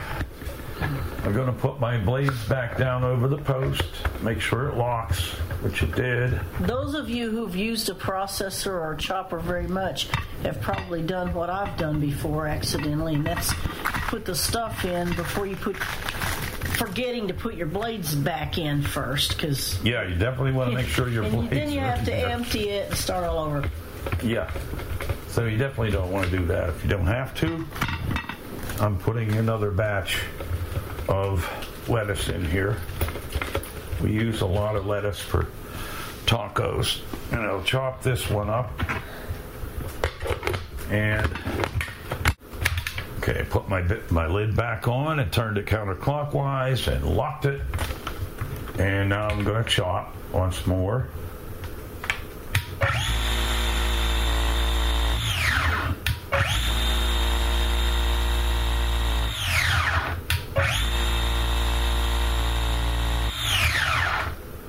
Now I'll take my lid off and check it. Let's see what I got here. And I'll be quiet, watch. Okay, let's see. All right, that looks like it could use a little bit more. Some of it didn't pop, so I'll put my lid back on and let's do this again.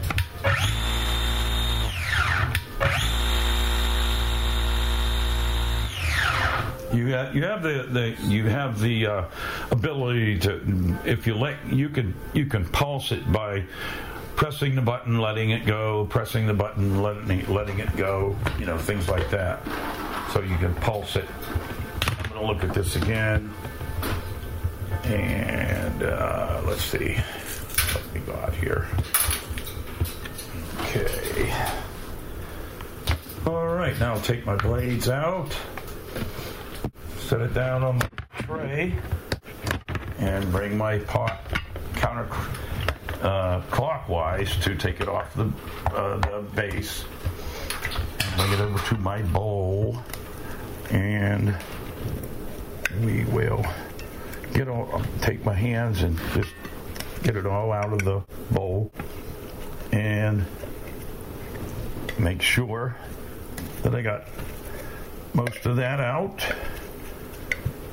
And then I'll put the pot back on the chopper, lock it into place, and that's... Give a little more. Yeah, a little bit more lettuce, I guess we'll put my blades back in. Probably won't take as long because it won't be a whole chopper's worth. And I got to put the blade back down in by holding that post, and I'm keeping my hands away from that blade. So I'm just going to stuff all this lettuce in here, what's left, and that'll get rid of that. I love this thing. I mean, we had some pull and chops and everything, and they're great, but this is a lot faster, you know, because you can put bunches of stuff in there and chop it up. You can use it for chopping nuts. You can, you know. The truth is, he likes motors. Yeah, I like power tools. That's my favorite stuff. Put the lid back on, and we'll get rid of this lettuce here. Get it chopped up.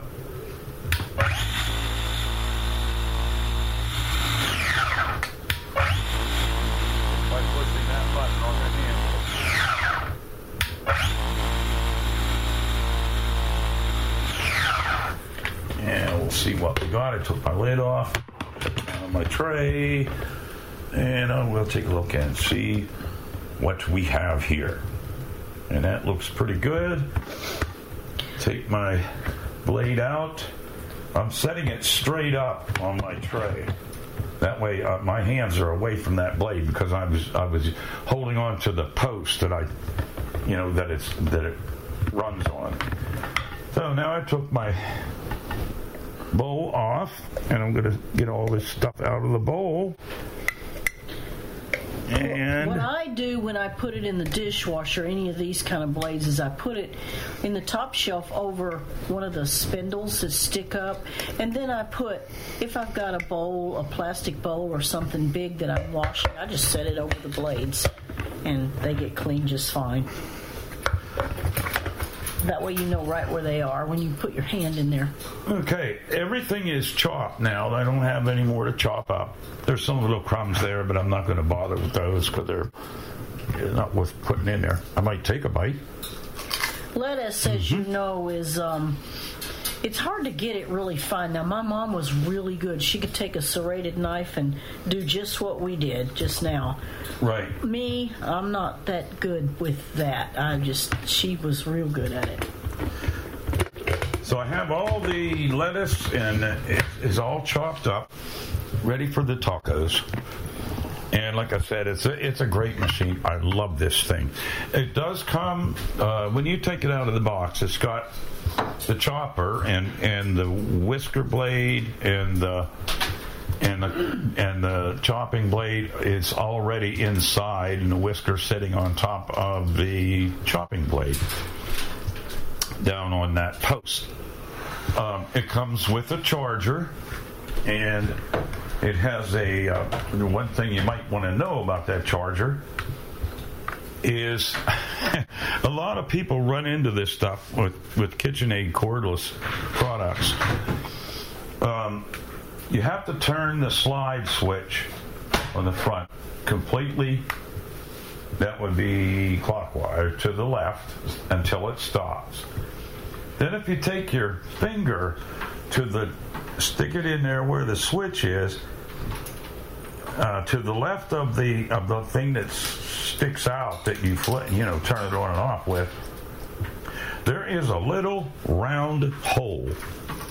And that little round hole is where you plug the charger in. You can't plug it in unless that switch is off. It won't go in. You can't. Well, you can see it, but you can't do anything with it. So anyway, so you know that, because I remember the first cordless KitchenAid product that we got. We spent an hour trying to figure out how to plug the charger into it, and we finally, something clicked in one of our brains, I guess, and we figured it out.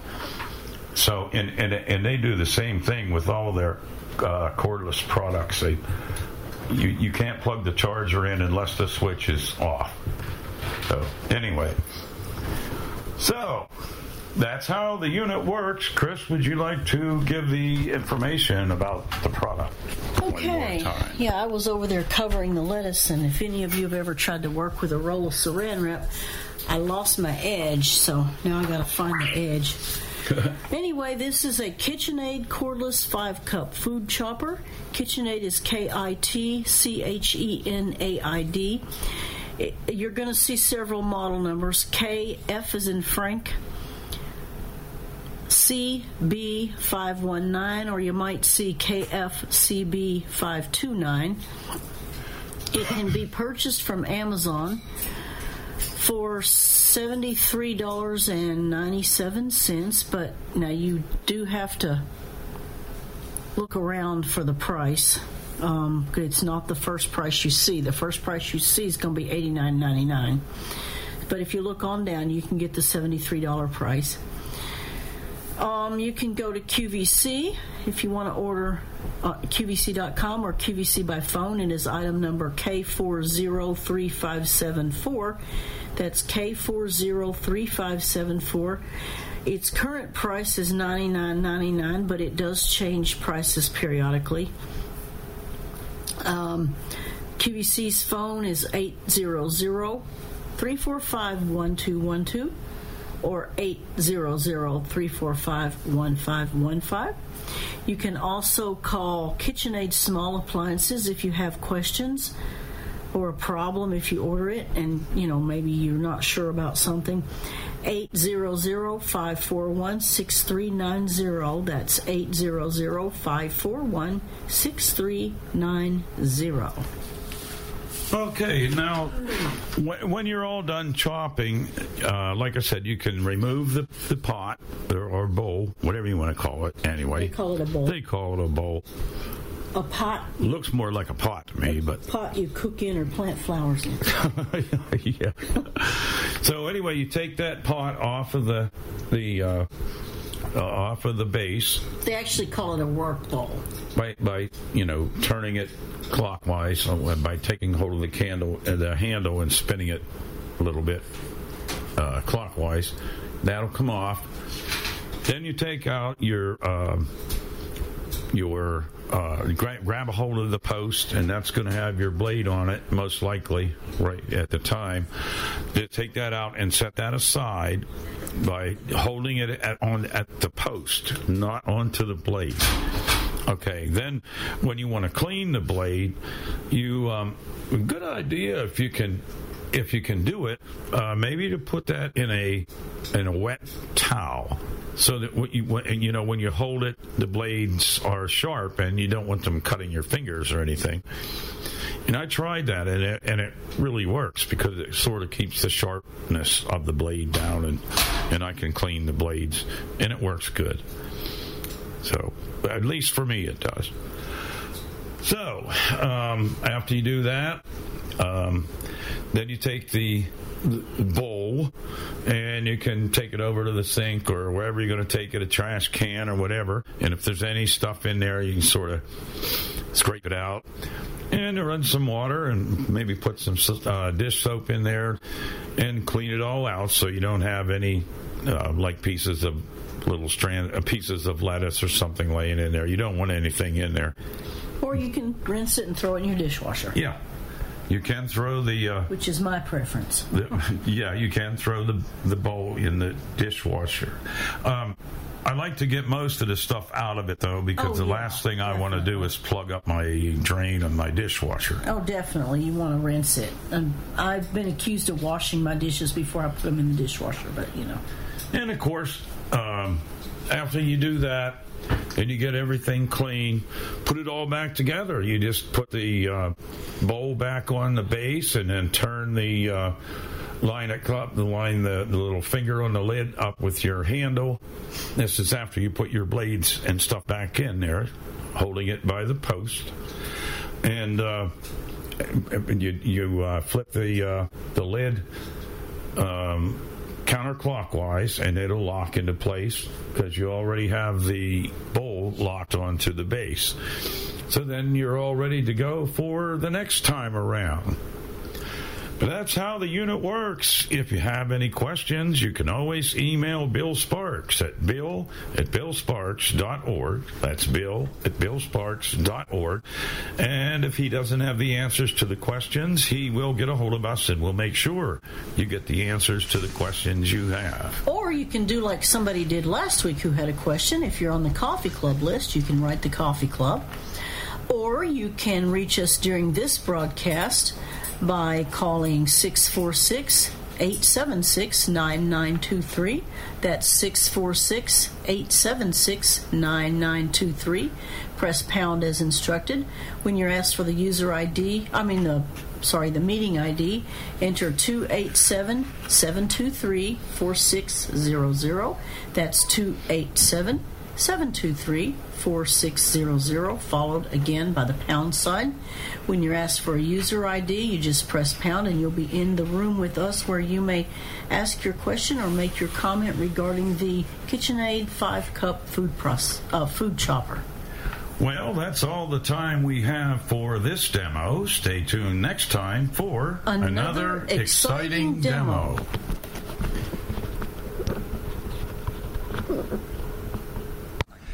Thank you very much, and I see we've already got a question. Yeah, we do, from Ed Trill. Ed, so can you unmute yourself, please? Oops, there we go. Yeah. Actually, I don't have a question. I just wanted to say that they do have it on QVC. I looked it up, and it's on sale right now for $89, and it's $5.50 shipping and handling. The colors are blue, red, black, gray, and white. We got ours for $79, but it was a today special value or one time only or something like that. And if you wait till Sunday or the weekend, lots of times they have free shipping weekends. Yeah, well, and they must, because I looked and they did not have a video of it. Because usually, like when they present something, they, they'll have a video of that you can watch of a previous presentation of it or whatever. Right. I didn't look on Amazon. I just happened to look on QVC, and they do have it there. But I agree, though. Probably if you wait till maybe even what is today, Wednesday? So maybe even tonight during In the Kitchen with David, or if not tonight, definitely Sunday, they'll probably have free shipping and handling. And with all the colors, they shouldn't be out just yet, so you should be good. They didn't say that they were low on any of them or anything, but yeah, it looks pretty good. Now, I wonder, because I was looking at that, I wonder how well it does with onions. Very well. We did some onions the day before I made, or maybe 2 days, I made beef stew, and we chopped all of the onions for the stew and the tacos with that. It does very well. And no tears. You won't be crying when you do that, though, Chris, well, right?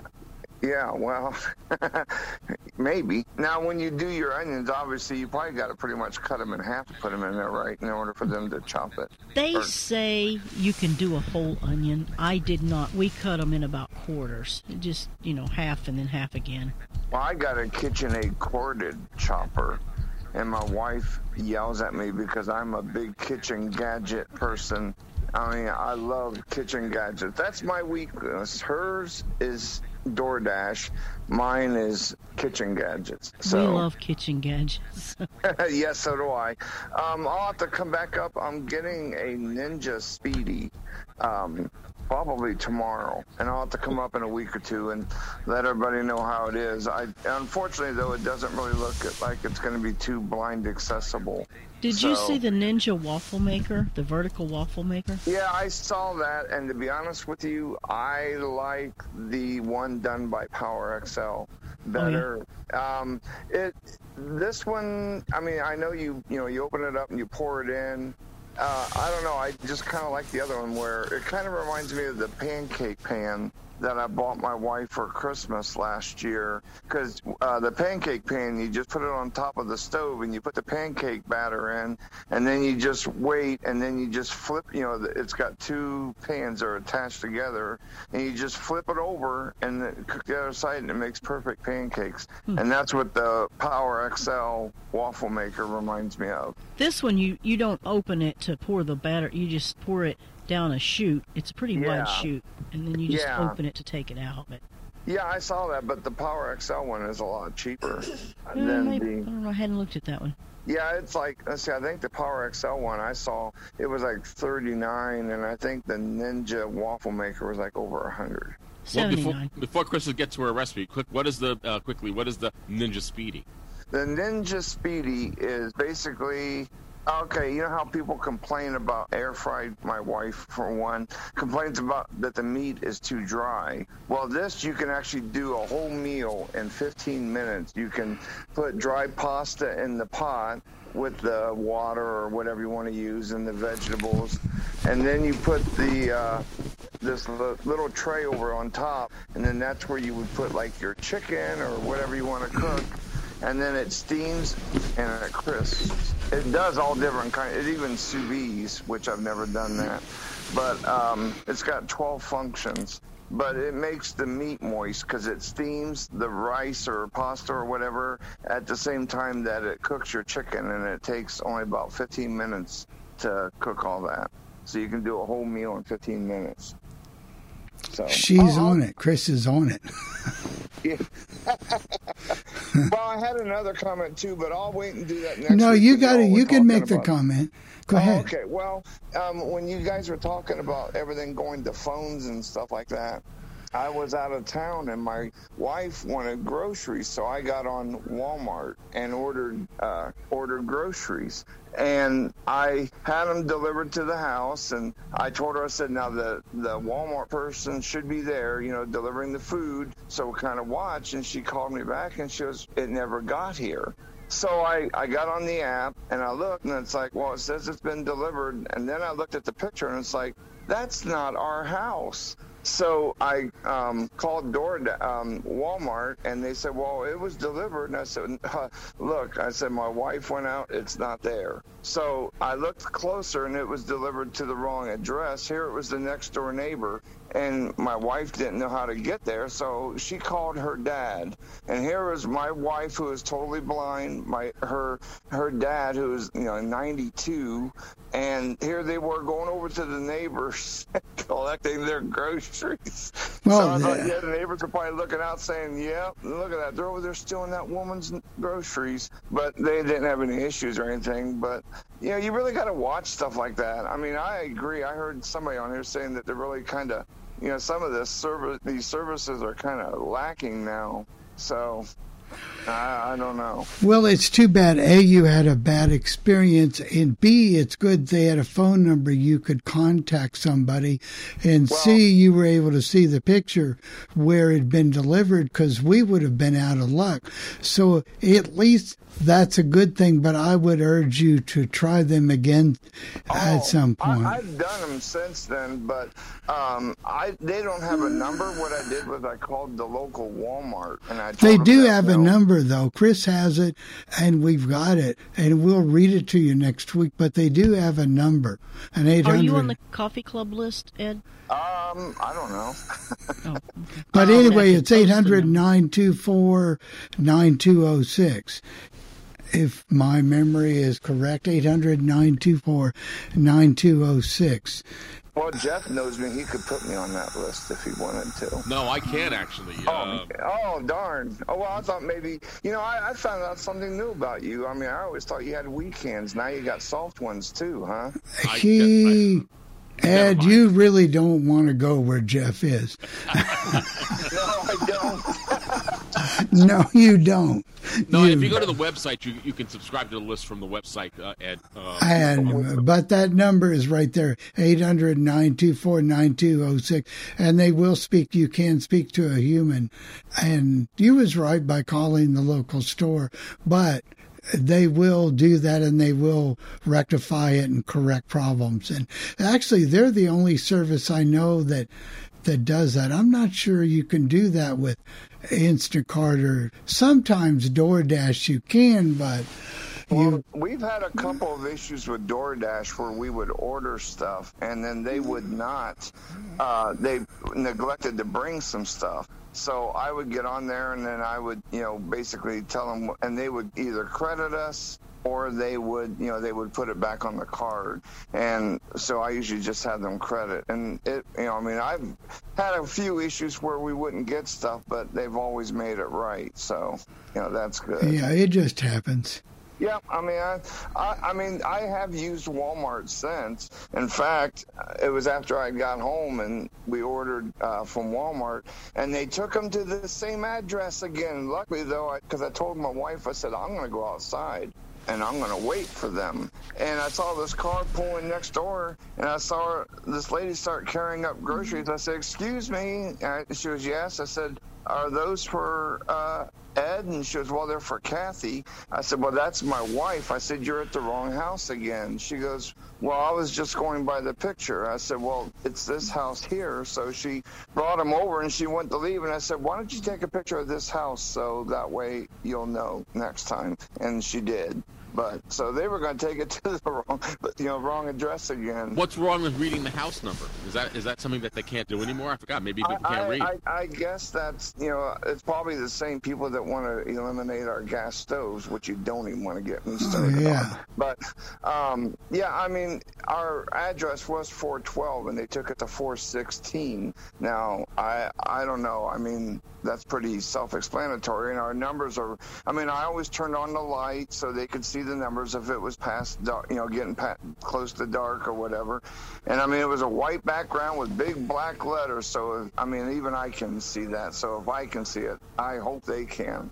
So that they just said they just took it to the wrong address. It's like, yeah. It's like, but anyway, I just wanted to call in and say hi. I haven't been in here for a while, but and that chopper looks really neat. But I know if I bought it, I'd be sleeping out in the shed tonight. So, but and by the way, I'm trying to think of the people who did the review. Of the chopper. But we heard your clock in the background, and I told my wife, I said, that sounds like our clock, and that's the one that's going off right now. It's a wall clock. Yes, ours is a wall clock. Yeah. Oh, well, I bet you it's the same one because it sounds just like ours. So, all right, well, I'm going to go. So, everybody have a great evening or day. All right, Ed, take care. All right. We're going to be just a minute late, Dave, since Chris might as well read her recipe. What's another minute? Right, Tim? Okay, well, this is chicken nuggets and that are chip-crusted. You'll need 6 ounces of chips crushed. You can do it in the food processor or a Ziploc bag with a rolling pin. 1.5 pounds of skinless, boneless chicken cut into 1 to 2 inch pieces, 1 egg, 2 tablespoons milk, 1/2 cup flour, 1 teaspoon salt, 1/2 teaspoon black pepper, and any other spices you want. And by the way, 6 ounces of crushed chips should equal, well, 6 ounces of chips crushed should equal about 2 cups. You're going to place crushed chips in a shallow bowl. You're going to place your egg and milk in another shallow bowl. Place your chicken in a zippered bag. Add flour and seasonings to the bag and shake well, working with a few pieces at a time. Shake off any excess flour and dredge each piece in the egg mixture and then into the chips. Preheat your air fryer or oven to 400. If using air fryer, spritz the nuggets with oil, and you're going to fry them in a single layer 8 to 9 minutes, flipping halfway through if your fryer requires it.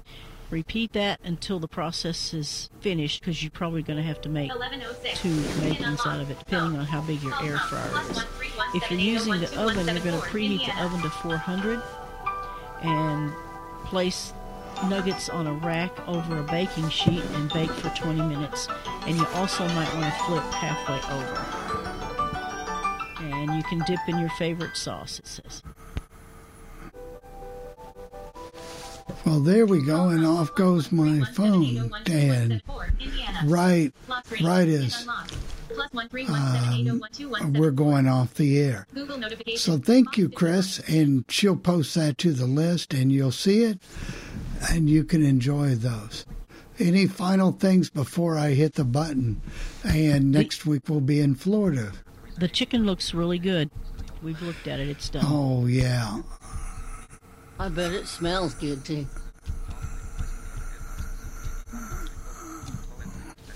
So, all right. Well, you all have a good week. We'll see you from Naples next week. Have a great one. Bye-bye.